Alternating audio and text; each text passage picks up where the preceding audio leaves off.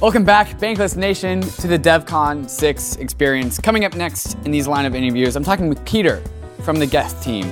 I don't really know if Peter has ever done an interview before. Peter is one of these core devs that is heads down and just believes in Ethereum.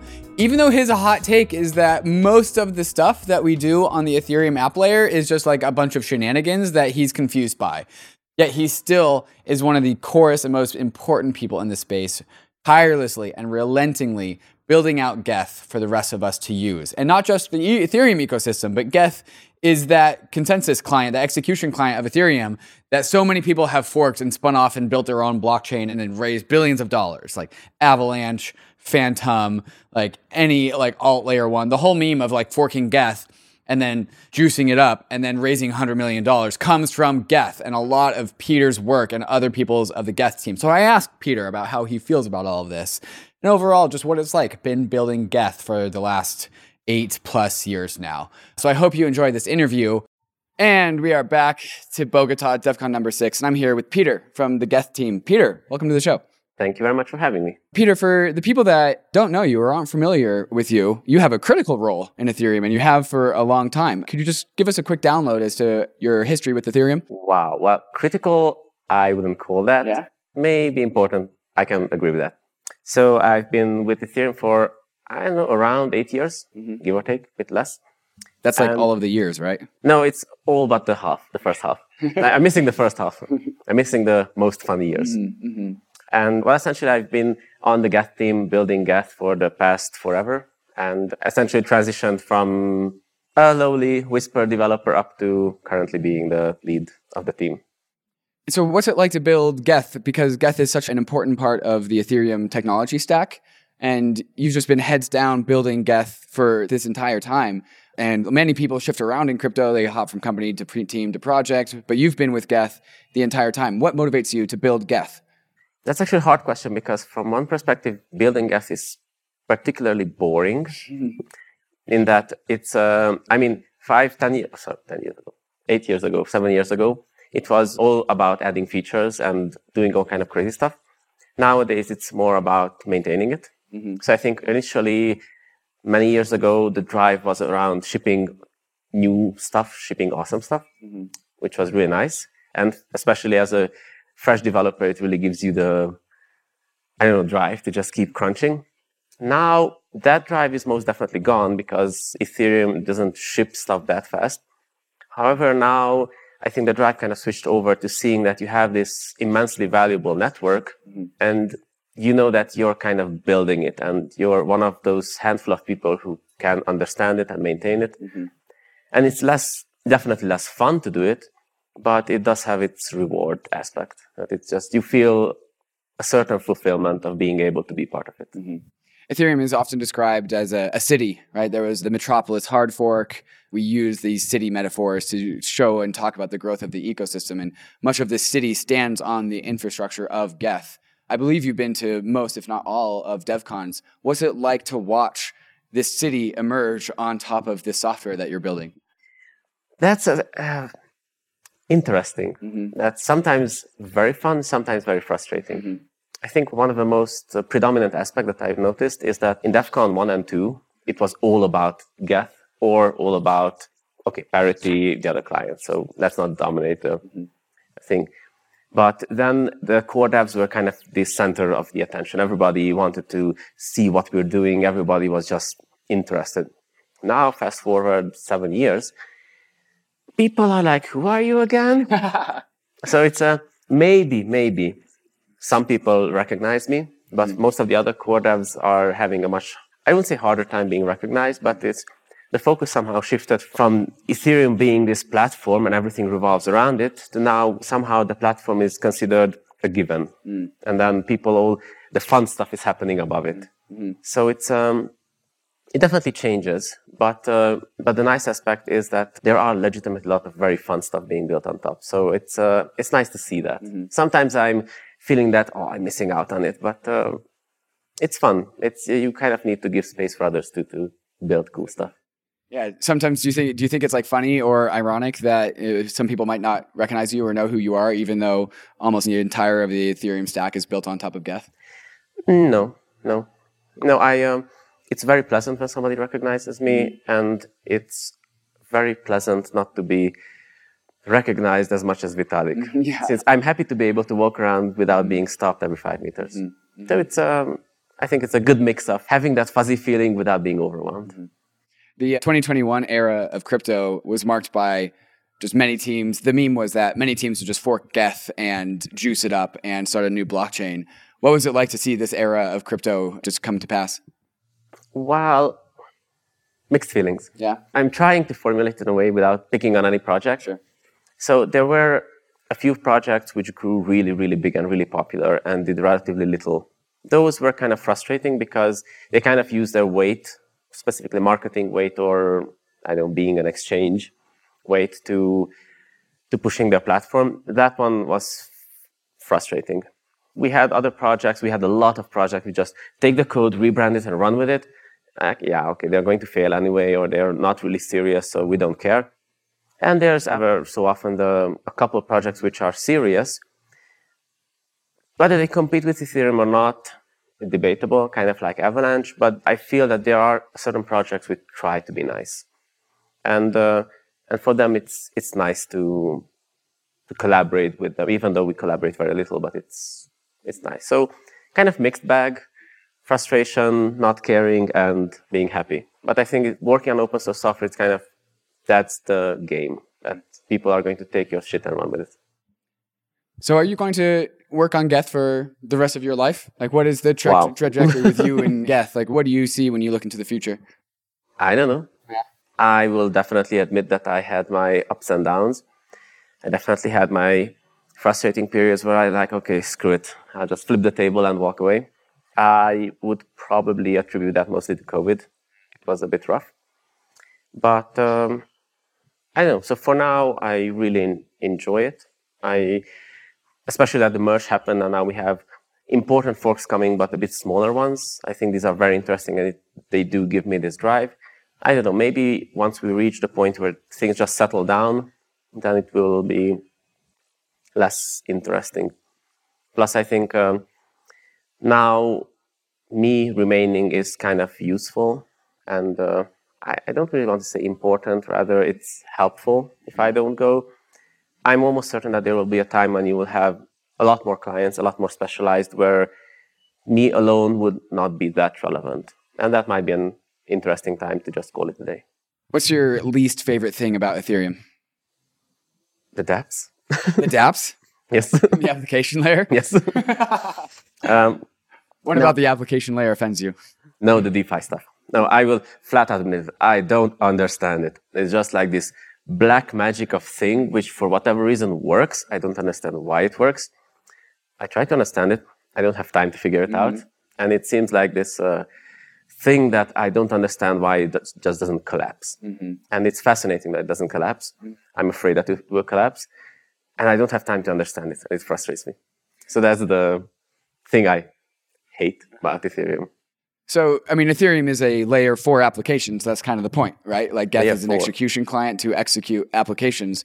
What does your idealized version of the Ethereum app layer look like if it's not a bunch of DeFi stuff? No, no, there's absolutely nothing wrong with DeFi stuff. I'm just waiting for non-DeFi stuff. Yeah. I, uh, NFTs, okay, they got a really bad rep. Mm-hmm. Uh, I think there was a lot of abuse, but that was at least something that wasn't necessarily revolving around money. Sure. Initially. Initially. Um, it, it had its money aspects too. Mm-hmm. I'm really looking forward to certain, for example, one thing that was super nice was uh, on the opening ceremony, they, they announced a small NFT mm-hmm. for the merge contributors, which would allow people to have access to conferences. And that was like, okay, this is not money. It actually is an NFT. It uses Ethereum. It's this super nice application and a super nice gesture, but it's completely non-financial. And that's, it seemed like a very nice thing to do. But you have other applications. You have ENS. I really like that. So anything that doesn't necessarily revolve around the money, I prefer that a bit more. And there's nothing wrong with DeFi, nothing wrong with all the money aspects. I know we need them too to be here, so happy that they are here. I'm just not a fan. So you're in the Vitalik camp where you're just more focused on the non-financial use cases of what Ethereum can do. Yeah. Yeah. I would say, yeah. With the non-financial aspects, you can have very nice conversations with anybody, mm-hmm. and you can just talk about the fun aspects.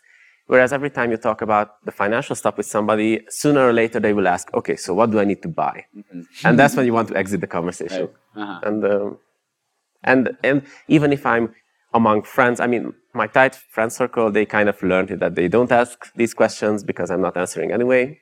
And we can just discuss stuff. But if I end up in a broader friend circle, within 10 minutes, we're back to, okay, so what do you think about this token? I'm like, yeah.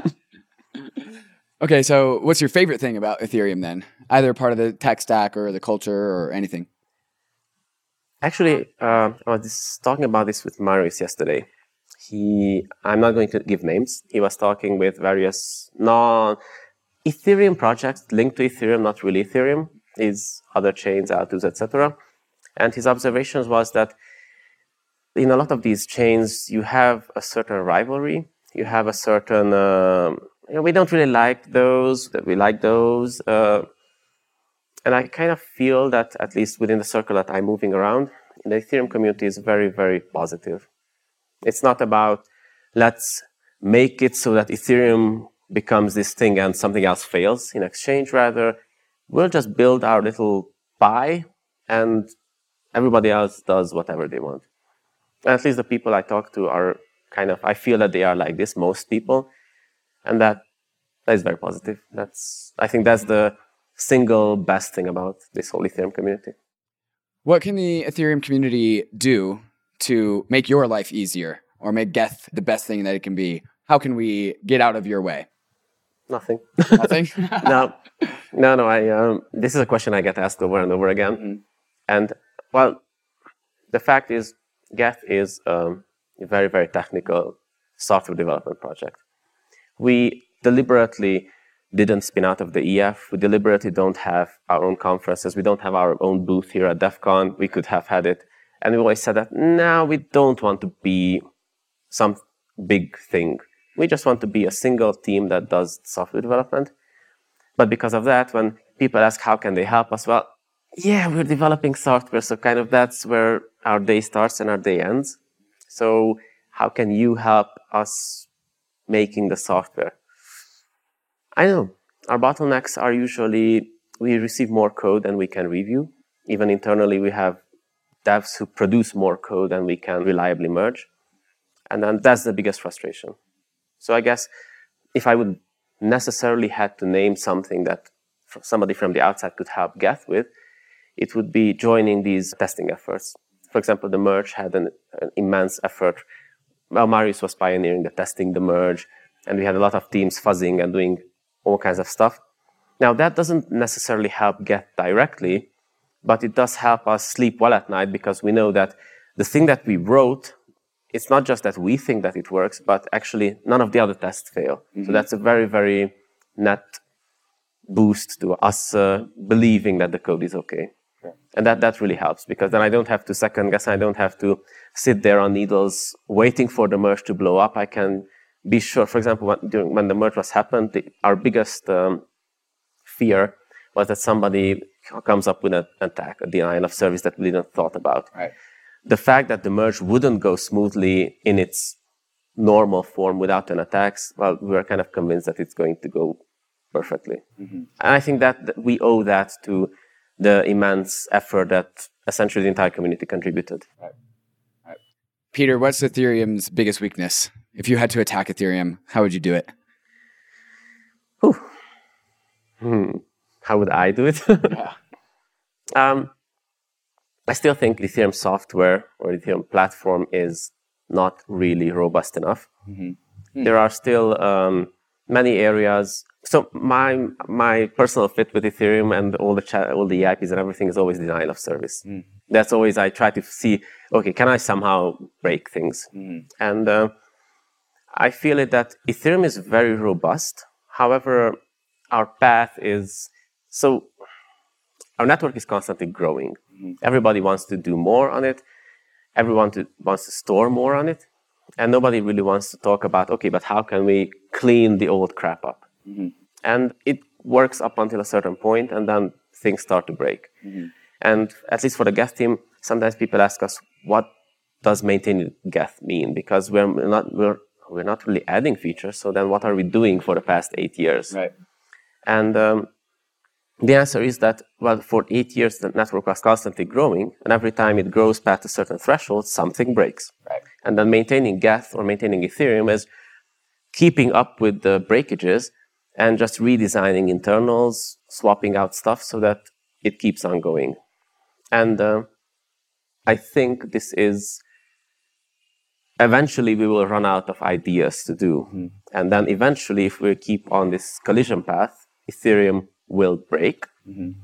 But yeah, we have the, I mean, we have the purge and a few other EIPs. So there are definitely things that we are working towards to solve these problems. Mm-hmm. But in its current aspect, I think that's how I would break Ethereum. I would just let it run. So just don't touch it, it will break by itself. Interesting, interesting. So Ethereum, if we just let it sit, it will break somehow. Uh, and so, well, the, the, just to give an example, look at the Binance Smart Chain. Mm-hmm. So essentially, Binance Smart Chain is Ethereum on steroids. They right. just bumped up the constants a bit, so it's like running Ethereum on a I don't know four or five x speed. Right. And you just look at that chain and you see what's going to happen to us just four to five times slower. Yeah, yeah, exactly. And so this is what the importance of that Ethereum roadmap. But do you believe that we can actually get to a state where we don't have to touch Ethereum ever? Or are we always going to be having to kind of bump Ethereum back into a, a good course? So on the roadmap, there are at least two things mm-hmm. that um, pruning historical chain segments that will help us go very far. Plus, there are even now a lot of EIPs, there are a lot of workshops currently going with dank danksharding that will allow us to push the boundaries without raising the stress on the network too much.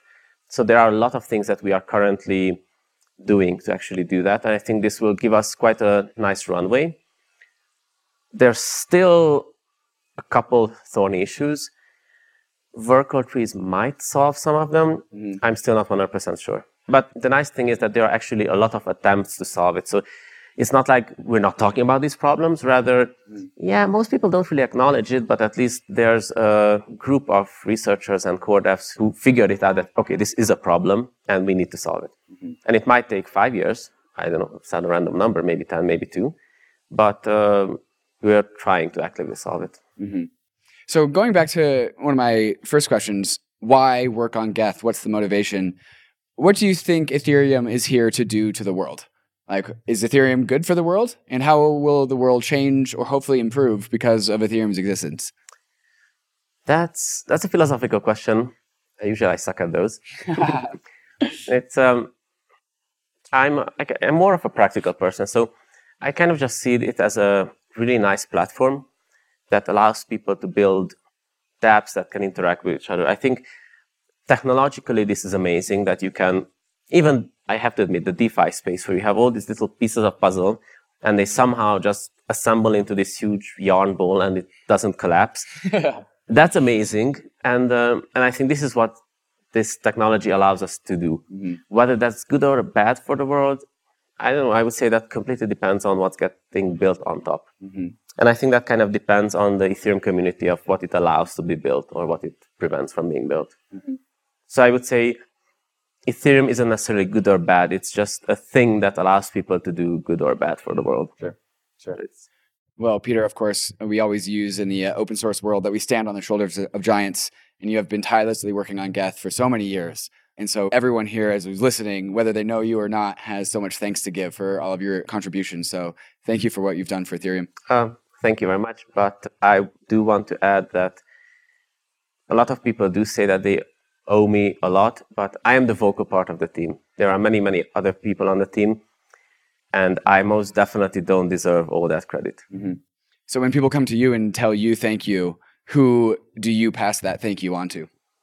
Usually, I try, whenever people say that this is very awesome or that is very awesome, I always just try to point out that yes, but this was done by Martin. That was done by Sina. That was done by Marius.